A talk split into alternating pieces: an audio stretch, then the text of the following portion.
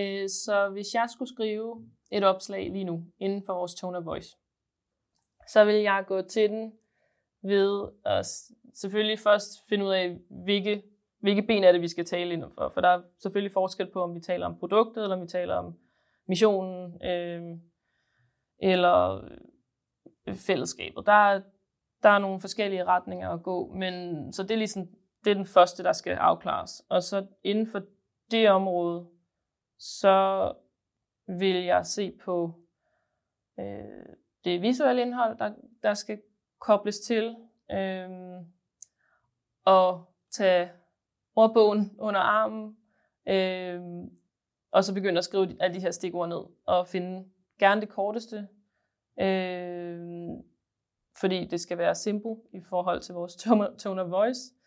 Øh, hvis det korteste også har lidt, øh, lidt punch, så vil det være det allerbedste, fordi så er vi også bold. Øh, og så øh, er det typisk emojis, der, øh, der sikrer, at vi også har, øh, har et glimt i øjet øh, samtidig.